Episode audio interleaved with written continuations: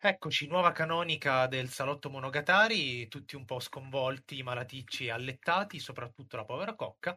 E oggi parliamo di eh, Pleasure di Ninia Tiberg, che eh, trovate comodamente sulla piattaforma Mubi. È uscito, credo, eh, oddio, aspettate perché c'è un gap tra quando registriamo e quando viene sentita la puntata, quindi facciamo che è uscito due settimane fa, e, mh, o, o poco più ha suscitato un certo scalpore, non nel senso che ha scandalizzato qualcuno, purtroppo perché avremmo preferito così, eh, però insomma eh, se ne è parlato abbastanza, almeno i primi, i primi giorni eh, di uscita.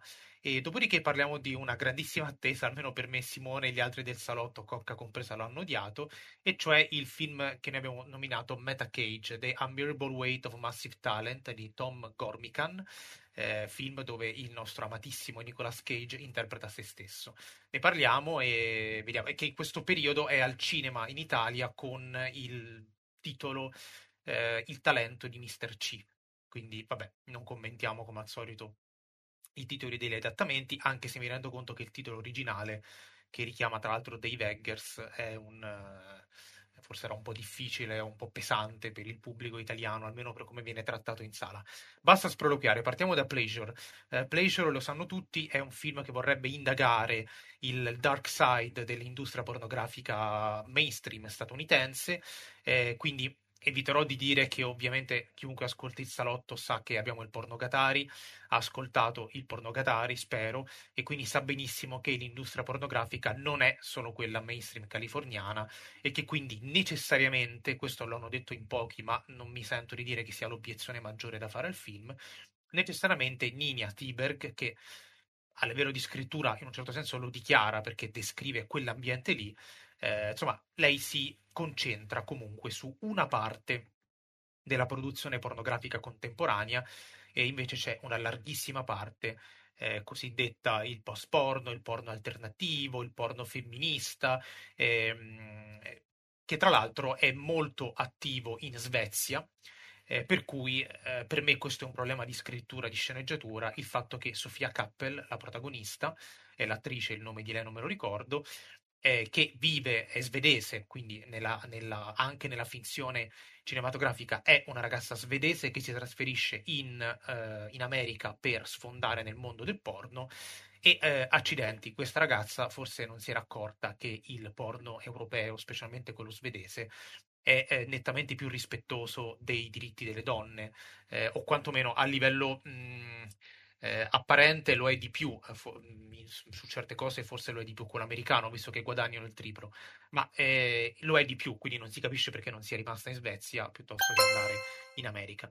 Eh, il film è ovviamente una, una critica alla, all'oggettificazione della donna nell'industria pornografica americana, ha il pregio eh, di rappresentare varie tipologie di porno, selezionando quelle peggiori, sentite le virgolette che faccio con le dita, perché ovviamente non voglio fare una gerarchia morale sulle categorie porno perché sarebbe una cosa ridicola, eh, però quelle che mh, di primo acchito con la nostra intuizione morale considereremmo più problematiche. Quindi seleziona quelle categorie, seleziona alcuni particolari set, quindi ehm, le case di produzione che fanno film in cui eh, più uomini umiliano psicologicamente la donna, anche con sputi, eccetera, eccetera, ed è una delle scene più forti del film. C'è anche esplicitamente Kink, kink.com, eh, della quale in realtà, che in realtà viene rappresentata molto bene, ma d'altronde non c'è assolutamente nulla di negativo da dire su Kink, che è una casa di produzione parecchio eh, perversa e quasi totalmente gestita da donne. E mh, mm, ci sono anche, c'è anche il porno, quello proprio della home di, di Pornhub, il primo in cui eh, vediamo recitare Sofia Cappell o Cappell, già non me lo ricordo più. E ehm, quindi, insomma, la, la Tibet mostra varie tipologie di pornografia. Ci sono dei cameo abbastanza eh, clamorosi per quanto riguarda l'industria del porno, però magari ne parliamo dopo. E, e niente, questa è la mia intro e passo la parola alla nostra cara Cocca. Ma mi hai passato la parola per prima perché sono donna e que- no, scherzo. No, è perché Simone mi sa che non l'ha visto. Ah. Vedi, al salotto siamo tutti uguali. Eh, Esatto. Alcuni sono più uguali degli altri, tipo me, però insomma... no, per carità. Eh, allora, no, metto le mani avanti perché ovviamente non ho la tua stessa preparazione in merito. Scorso- lo scorso Pornogatari è stato il primo che abbiamo fatto insieme Eh, ma ed è questo è cocca stato... shit, quindi è, è No, roba allora, tua in realtà. metto, no, no, metto le mani avanti. Questa non è coca shit, questa è wannabe coca shit. Cioè, non è che siccome è passata al Sandys, è un coca Ok. shit. Quello che stavo dicendo prima, eh, offline, in realtà, ripeto adesso, è che non, eh, non capivo e non comprendo tuttora tutto questo gran clamore attorno al film. Nel senso, eh, evidentemente c'è molta gente che ha visto poco, molta gente che ha visto anche poco cinema. eh, anche di serie B, perché banalmente è nei B-movies che spesso si affrontano determinate tematiche che si vedono spaccati, eh, più o meno dark, per esempio questo non è dark side del porno, a mio avviso, Eh, però appunto no- non riesco a comprendere questo enorme clamore eh, riguardo un film che sì, ovviamente parla di porno, sì, ovviamente ha una sua matrice di tipo eh, politico, però eh, che da qui a risultare assolutamente sconvolgente, assolutamente ripugnante, difficile da digerire, pugno nello stomaco e compagnia. Secondo me ce n'è, secondo me ce n'è ancora per fare... eh, boh, io l'ho l'ho visto, cioè, ho- l'ho visto e ho pensato che fosse carino, anche abbastanza noiosetto, perché secondo me non va a rivelare né a denunciare eh, chissà quale grandissima eh, verità, perché ripeto, anche tu giustamente hai detto, probabilmente citando quella che è una delle descrizioni più, eh, insomma, più frequenti del film, il, dark side de- della, della porn industry. In realtà eh, è un business che sicuramente non è, eh, diciamo, eh, l'hol- il blockbuster hollywoodiano, però comunque non è stato affrontato né in modo particolarmente crudo né in modo mh, particolarmente degradante. Molte delle scene, mh, appunto realizzate potevano benissimo essere prese in prestito, secondo me, da un bling ring della Coppola o da un più Sì. eh, underground, non so, under di Silver Lake, eh, con tutto il marasma della LA, ti- de- de- comunque dell'industria dell'intrattenimento. Ecco, non, non mi, non mi è mai molto piaciuto il tono usato dalla critica che, che parla di denuncia, di rivelazione, anche di sottostrato dell'industria del porno. Come dicevi tu, è pieno anche di cameo di personaggi, eh, sia attori che produttori, che registi probabilmente ora non li ho individuati tutti, però un paio sì, eh, dell'industria del porno. Quindi eh, si mantiene più, come dire, su un- un'atmosfera un po' più pop, un'atmosfera un po' più patinata, soprattutto per come è anche realizzato il film a livello proprio estetico. Eh, non credo, almeno poi io ripeto, scarsissima preparazione in merito, però non credo che ci sia niente che non si sappia o che venga denunciato in modo effettivo. Ehm, ci sono, secondo me, l'unico raccordo a volte simpatico sono quelle note di introspezione del personaggio che più che durante le performance effettivamente sessuali, quindi più che durante le, eh, diciamo, le, mh, i turni di lavoro della ragazza si notano nel, diciamo, nelle- nel rapporto interpersonale con le coinquiline barra colleghe, ci sono un po' di, eh, non so, jokes carini tra di loro, il fatto che abbiano caratteri diversi, il fatto che lei comunque sia europea e che le altre ragazze invece fossero molto più avvezze a tutte le categorie anche di, eh, non so, di performance e di porno che, eh, che i produttori richiedevano. C'è quella scena carina all'inizio del- di uno dei primi casting in cui c'è lei che dice io voglio prenderla con calma, voglio fare passo dopo passo, iniziare dalle cose normali, tra virgolette, dicendo lei, tra virgolette, mentre l'amica, eh, che mi pare venisse, boh, mh, l'ho visto di recente, era mh, della Florida, no, no, io faccio tutto, faccio qualsiasi cosa, ha elencato tipo, boh, 20 categorie almeno, assolutamente secondo me incomprensibili a- alla protagonista, però sono carini questi jokes tra le ragazze, anche se, ripeto, non- secondo me né voleva farlo lei, o meglio, spero, né ricercavo io un'introspezione più profonda di così nel, nel personaggio principale, ecco. Quindi è un po'... boh, non sono una fan del film. tu hai nominato un aspetto importante. ehm, oltre al rapporto con le coinquiline, io direi l'introspezione c'è nelle numerose scene di pausa sui Mhm, set Sì. porno, che è uno degli aspetti più interessanti del film, eh, manipolato ad arte dall'ideologia della regista. La dico, Mhm, e la dico proprio esplicitamente come la penso. Eh, perché il, ehm, eh, perché è una, è effettivamente è qualcosa di strano. per chi non è nell'industria, quindi anche per noi che guardiamo il film. È qualcosa di strano, perché noi tutti percepiamo la sessualità come, non sto qui a fare un discorso lungo tre ore, però come in effetti qualcosa di molto intimo, privato, eh, che è legato all'emotività, eccetera, eccetera. E su un set porno, quindi, si fa sesso e poi ci sono le pause tra una scena e l'altra che sono assolutamente identiche a quelle che ci sono nei film normali, cioè gli attori si siedono da una parte, magari mangiano qualcosa, aspettano che qualcuno li chiami, non hanno nulla da fare, nulla da dire, eccetera, eccetera. L'unica differenza è che noi queste pause le vediamo tra una scena di sesso e l'altra e quindi ci fa strano. Allora, rappresentare ehm, queste pause in maniera così realistica, paradossalmente non rende ragione della realtà, secondo me, dell'industria pornografica, eh, per, per, i pregiudizi che ab- abbiamo noi spettatori e che ha anche la regista. Quindi, se tu mi fai, eh, faccio un esempio stupido, ehm, mi fai vedere le pause sul set western come fa Tarantino in Once Upon a Time in Hollywood, non mi sembra nulla di strano. Se io vedo le pause su un set in cui la gente si sputa addosso e fa sesso anale, mi sembra qualcosa di strano, ma sono delle dannate pause per cambiare le focali a, a, alla cinepresa o non so che cosa, scusate il mio linguaggio ottocentesco.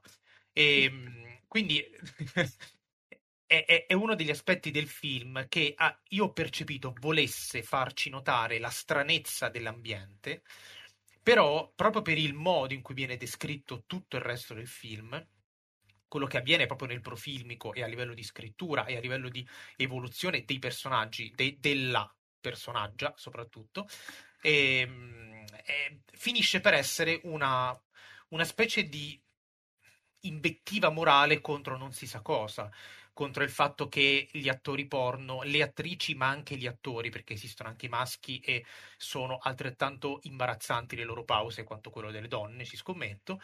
E, ehm, quindi una critica al fatto che gli attori porno, come qualunque altro attore, eh, sono assolutamente normali nella pausa tra un film e l'altro, quando hanno finito di girare si mettono una felpa e si mettono a mangiare yogurt sul divano. Cioè, eh, capite cosa voglio dire? Non so se sono stato chiaro. Il, sì, sembra un po' macchinoso. Il, il contrasto. Eh, ma lo è, lo è, ma come lo è qualunque industria dello spettacolo, capisci? Anche a teatro è così.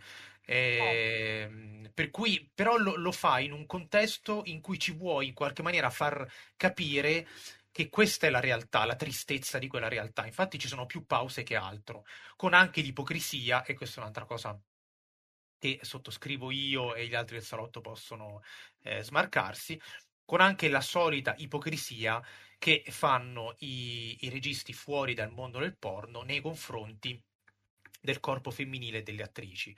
Ipocrisia dovuta al fatto che la Sofia Cappell sì, o Cappell si ehm, eh, insomma accenna, ovviamente finge, non fa scene di sesso esplicito, anche nella scena in cui lei fa primo, la prima fellazio non si vede nulla, anzi è, è ripresa in modo tale che ci sia in un certo modo noi siamo stretti sui suoi occhi e quindi vediamo un po' la vacuità, la tristezza di quegli occhi, quindi anche quello c'è un, c'è un po' una, un peso morale su quell'inquadratura, però poi la povera Evelyn Clare, tra l'altro una delle attrici porno migliori, attuali, più belle, più brave eh, e più brave a recitare, come si vede anche in questo film, la povera Evelyn Clare nella scena tra lei e Sofia Kappel, ovviamente Invece il dildo lo prende in bocca per davvero. C'è questa, c'è questa siccome lei è un'attrice porno, è abituata e quindi glielo possiamo far fare. Ehm, non so se anche qui si è capito, questa la mia critica, però insomma l'ipocrisia sul trattamento del sesso della industria non pornografica e anche dell'industria cosiddetta indipendente mi dà parecchio fastidio. Quindi il, il figlie figliasse, per cui Sofia Cappel ovviamente certe cose non le fa, Evelyn Clare sì, ed è in più un personaggio negativo. Eh, quindi non lo so, queste cose mi piacciono poco. E per quanto riguarda invece, eh, Koch ha nominato i camei, i camei sono una delle parti più sospettose del film. Un film che dovrebbe essere così rivoluzionario sull'industria del porno non ha Mark Spiegler tra i personaggi protagonisti, ah, che, che, interpreta se stesso ed è uno dei più bravi, come si dice nel film, ed è vero, uno dei più bravi agenti di eh, porno attrici in America. Ha lanciato alcune delle maggiori star ed è un tizio anche un po' inquietante, un po' laido, un po' così. Eh, c'è addirittura Axel Brown, il mio amatissimo Axel Brown, che è il più grande regista di porno parodie vivente. Simone sarà contento di sapere che ha diretto anche la porno parodia di Star Wars. C'è eh, Abella Danger e poi ci sono una serie di attori che non fanno loro stessi, come Evelyn Clare e Chris Koch. Eh, quindi adesso non mi ricordo chi altro c'è, però ce ne sono anche altri. Comunque ci sono delle vere icone, sia eh, più, più, attori, però anche appunto agenti e registi del mondo del porno. Per cui va, insomma, ehm, c'è anche Steve Holmes. Ecco, questa... È capito, è una cosa un po' strana.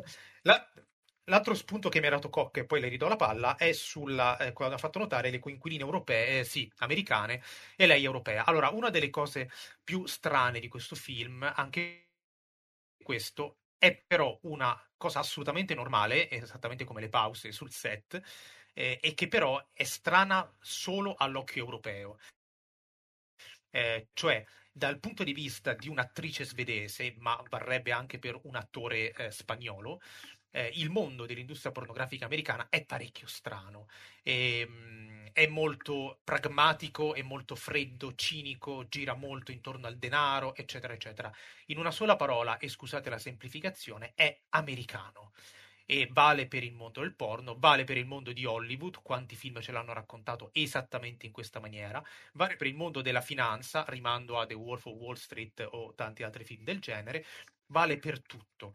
La cosa che ci pare strana è in realtà strana non perché è collegata al porno, a mio parere, ma perché è l- l- lo shock di un, un appartenente alla cultura europea in un contesto tipicamente americano, anzi californiano, che è l'America dell'America, da un punto di vista, diciamo, dell'immaginario culturale, per come lo vediamo noi da fuori.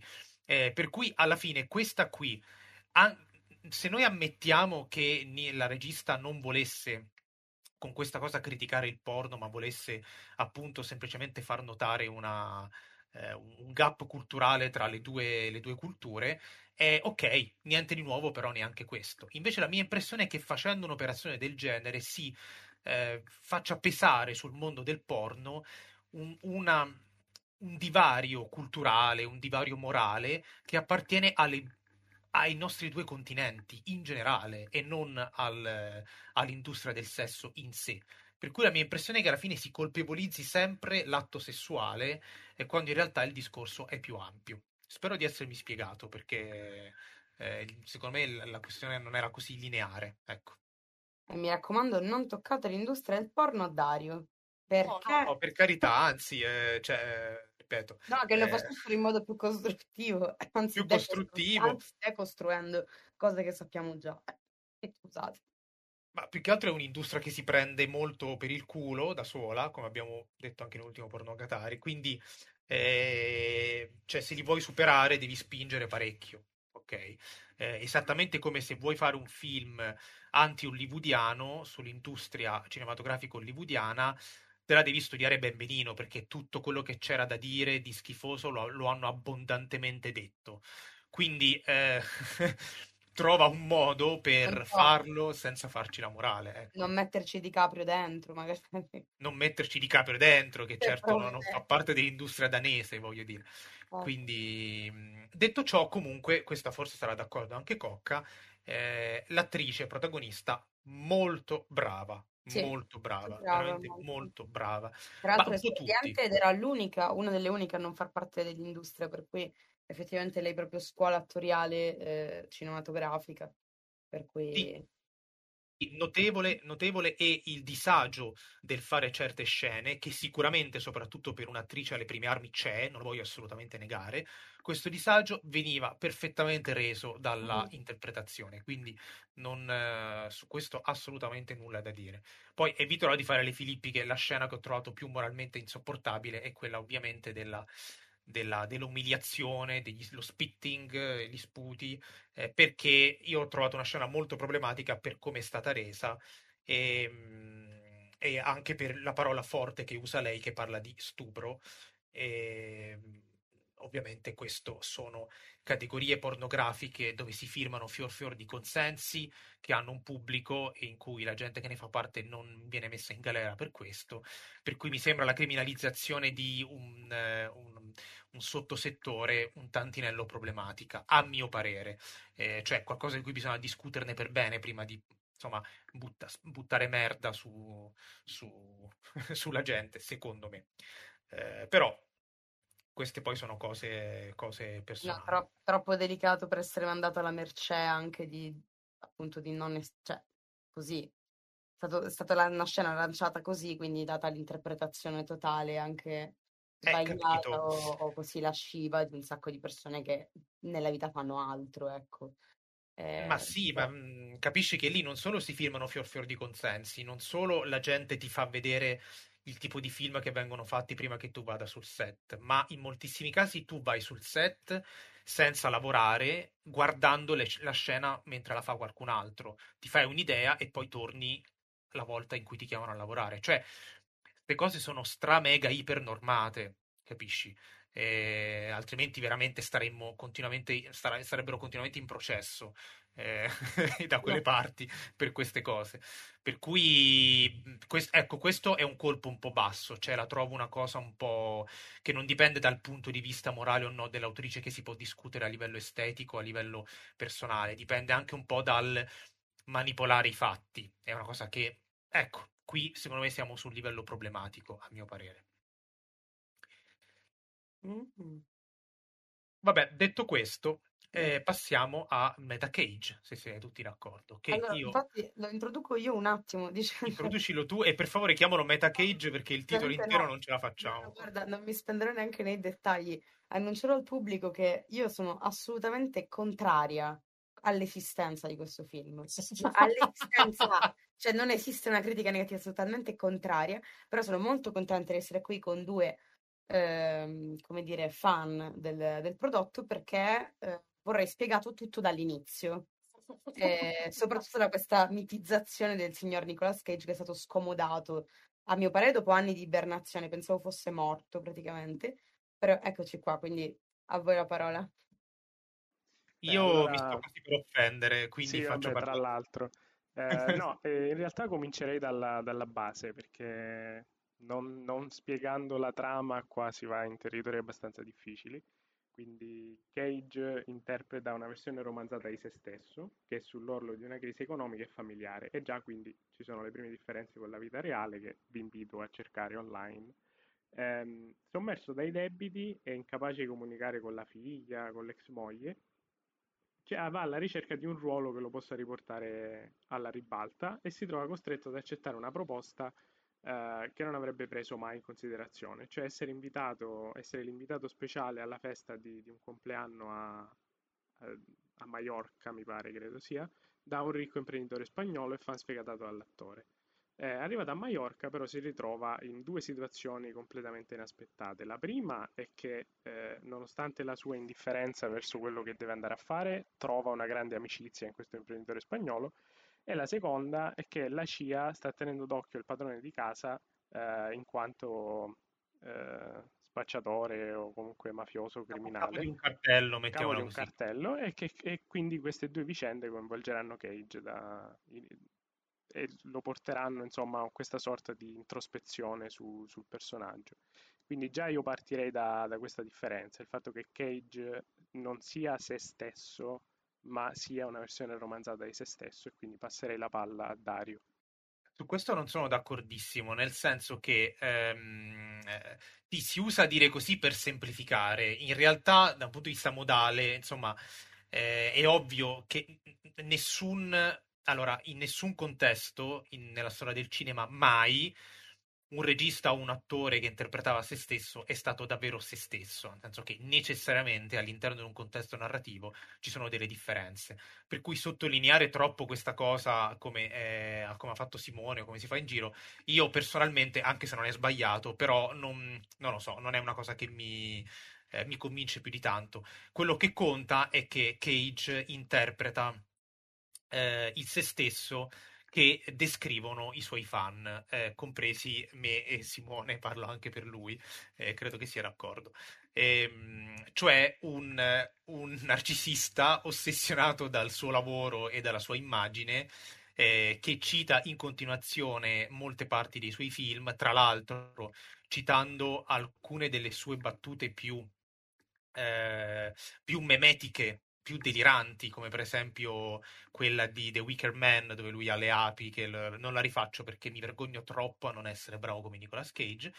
E, ehm, per cui tutte cose che sono entrate nel meme, in quel meme enorme che è Nicolas Cage e il suo personaggio. Ricordiamolo, ricordiamo Nicolas Cage Cane o Mito, il corso che segue Abed in Community, che è uno dei, eh, dei primi segnali. Community ha anticipato praticamente il 90% della, dei meme eh, venuti eh, da, dal 2010 in poi. Eh, è uno degli episodi cardine eh, per capire insomma, eh, qual è l'impatto dell'icona Nicolas Cage per tutta una, un, un, un, sottobosco di, di, fandom, mettiamola così.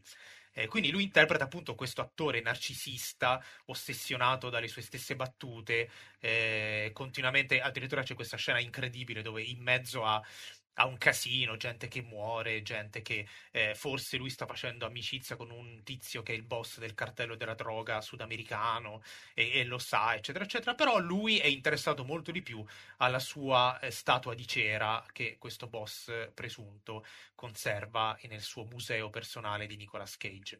Eh, quindi è di un narcisismo e di un egocentrismo straordinario, per me divertentissimi e immagino per qualunque suo fan, perché comunque è un prodotto abbastanza per fan. E, ehm, e per cui c'è questo aspetto.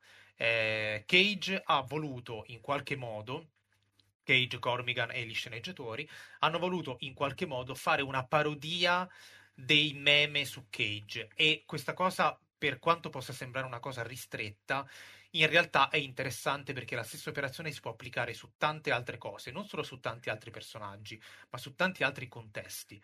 Eh, per cui è, è, un vero e proprio prodotto della cultura fandom e della cultura memetica, però fatto da l'icona vera, cioè da Cage. Ehm, c'è ovviamente questa eh, autocelebrazione ironica che poi diventa anche un'autoparodia molto forte in cui si vede la differenza tra il Cage eroico dei film e il Cage appunto un po' vigliacco e un po' scemotto che sviene al minimo senso di pericolo della realtà. Eh, e quando lui alla fine prende il coraggio e fa qualcosa di effettivamente coraggioso, ecco subito che eh, quella scena entra all'interno di un film, quindi eh, diventa immediatamente il film. Eh, ma qual è l'altra operazione che viene fatta? L'altra operazione che viene fatta, e questo è, per questo noi siamo offesi da quello che ha detto Cocca, cioè da Cage che viene riesumato, è, è, è quella di fare una riflessione su chi diavolo è Nicolas Cage, che è uno degli attori più talentuosi, deliranti e assolutamente in, incompresi del, dell'epoca contemporanea. È un film e, descrittivo è un film descrittivo. Qual... Perché dico questa cosa? Adesso tutti rimarranno. Se Marco ascolta questa puntata si mette le mani nei capelli. Però le prove ci sono, è il testo filmico a parlare. Eh, Nicolas Cage fa tantissimi riferimenti alla poca ma sostanziosa letteratura che c'è, me la sono anche andata a guardare, eh, sulle sue prove attoriali. Soprattutto sul fatto che Cage prende, che poi ci riesco o meno è un altro discorso, prende molto il metodo di recitazione espressionista tedesco dei primi anni 10 e 20, e cioè quello in cui non c'è bisogno della, della parola. Mi pare che lui lo dice a un certo punto del film: Io sono un attore del muto, e passa tutto il film a parlare del dottor Caligari. In una scena addirittura dice di aver costretto la figlia a guardare il dottor Caligari.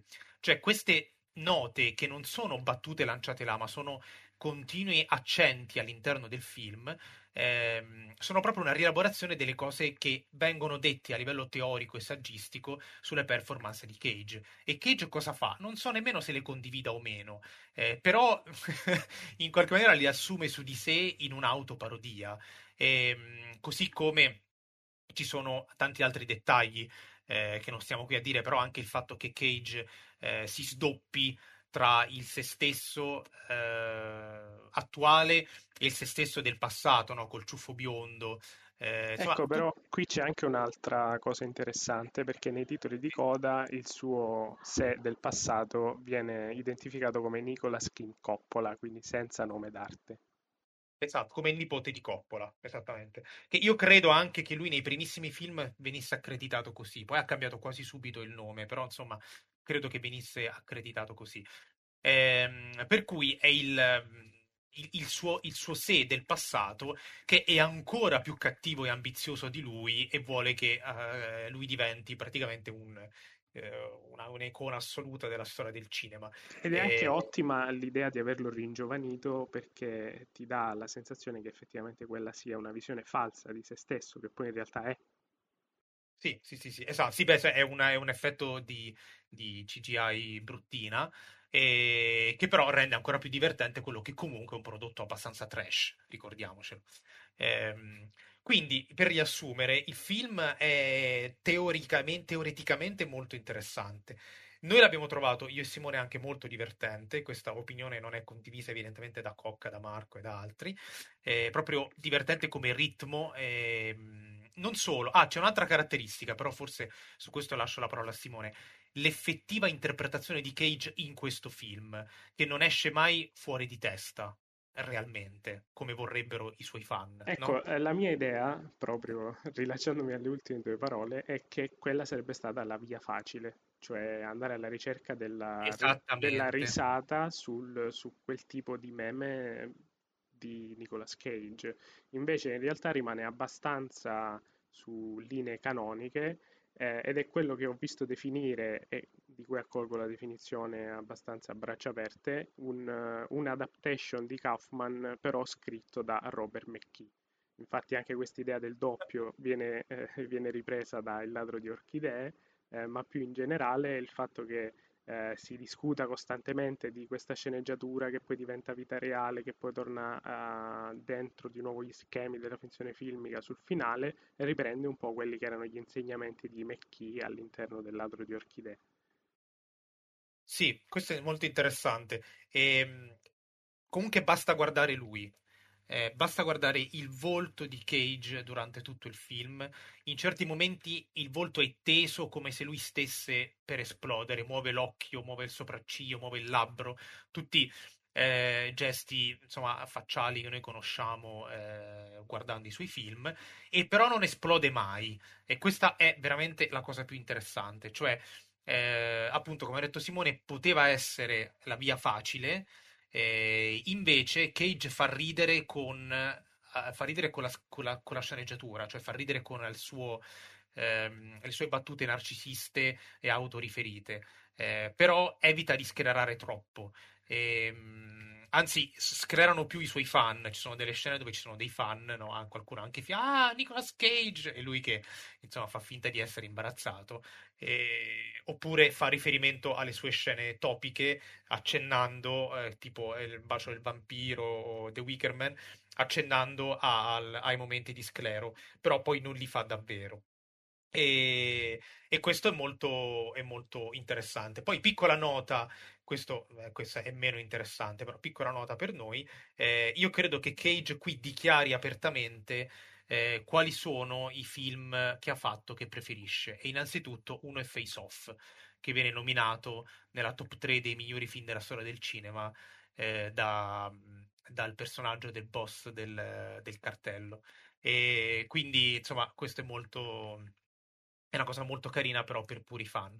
Eh, spero che Cocca abbia, abbia, compreso la nostra passione per questo film. Io ho compreso che siete dei grandissimi fan e che evidentemente mi mancava tutto il background possibile e immaginabile per affrontare quante questo ore. Capolav- per... Eh, questo... per me sono state quattro e un quarto almeno ore. Forse mi stava salendo il covid nel frattempo, per mm. questo ho sofferto molto.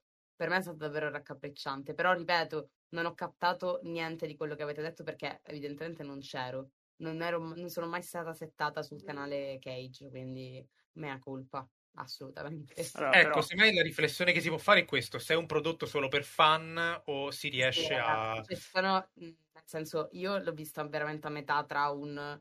Uh, un nuovo episodio di Jumanji e Fantasy Island, senza offesa per Fantasy Island che continua a dire, Marco Grifò lo sa e mi sente, un grandissimo capolavoro dei B-movies contemporanei, ma cioè, io non ho capito niente, sembrava una specie di, non so, c'era, c'era era un videogame delirante, eh, un po' anche, eh, come dire, ora dire una cosa un po' da boomer, però neanche troppo divertente, cioè un videogame come se io e le persone là dentro fossimo troppo grandi per seguirlo, fuori tempo. Io su questo non capisco invece, perché a mio parere anche togliendo Cage mi sembra un prodotto divertente esatto, di animazione ti stavo per dire, non posso far finta di quelli che ho visto per Esatto, non posso far finta di, di, non avere questo bagaglio su Cage come ce l'ha Dario, però proprio perché riprende quelle, quel tipo di scrittura tradizionale classica alla McKee eh, funziona anche di, di superficie. Secondo me sì, cioè come prodotto di intrattenimento ci sta. Poi dopo uno che non è fan forse se lo dimentica subito e non coglie alcune cose. Però ho, abbiamo visto film peggiori a livello di azione e di trasciume sul salotto. Quindi... in sala? A distribuzione in sala? Beh, oddio, sì. Che spero di... Io chi, chi eh... cioè io mi, mi cioè non so, stavo riflettendo anche un attimo sul cioè, potere commerciale di una cosa del genere. Scusate, vogliamo parlare di prodotti fan d'azione usciti in sala peggiori di questo? Eh, nomino dinosauri, nomino spade laser, nomino tutto quello che volete. Cioè, no, no, io non, sono, io non sono reparto tutine, state parlando... No, no, no, no, no, va, va, bene, però era per farti, cioè per dire... No, insomma... sì, sì, no, ma riflettevo, io la, lavoro nel campo, quindi parlavo, cioè facevo un ragionamento ad alta voce della serie, mi chiedo come andrà, per esempio, probabilmente... No, male, sicuro male. non che per ora si vada bene, però magari va, va, no, va male perché le persone vanno aspettandosi la recitazione esagerata che non c'è. No, okay. va male perché questo è uno di quei film che non va doppiato, perché Cage in lingua originale è molto bravo perché lui lavora molto sulla voce, anche nei suoi film peggiori. Io sto parlando di appeal commerciale, tu purtroppo non sei il target commerciale base. Purtroppo, cioè, purtroppo no. Per, no, purtroppo per questo ragionamento, nel senso il mio ragionamento era che tipologia di appeal può avere a livello prettamente commerciale. Cioè, se sei scevro di qualsiasi allora, qui, film, qui... e vai a vedere un film di cosa? D'azione? Io ti rispondo citando anche qui Community. Eh, quando Abed dice a Shirley che farà un film su lui stesso, che fa un film sulla vita di Gesù, e le chiede se gli piace, e lei risponde, eh, ti rispondo come ti risponde chiunque che non sia del campo del cinema e vede un film che parla di film che parla di film. Cioè, trovati un lavoro. Ecco, ah. quindi eh, questo è il problema di questo genere di film come appeal commerciale, cioè che a nessuno frega un cazzo dei, di, di metafilm così scoperti, fondamentalmente. Eh, è un po' scoperto questo, cioè è un, sì. un po' in là. Sì, non sì, so. Quindi è al grido di Troti un lavoro Charlie Kaufman, che è la battuta che fa Shirley da Bad, direi che questo è il giudizio commerciale sul film, a mio parere. A me sta bene.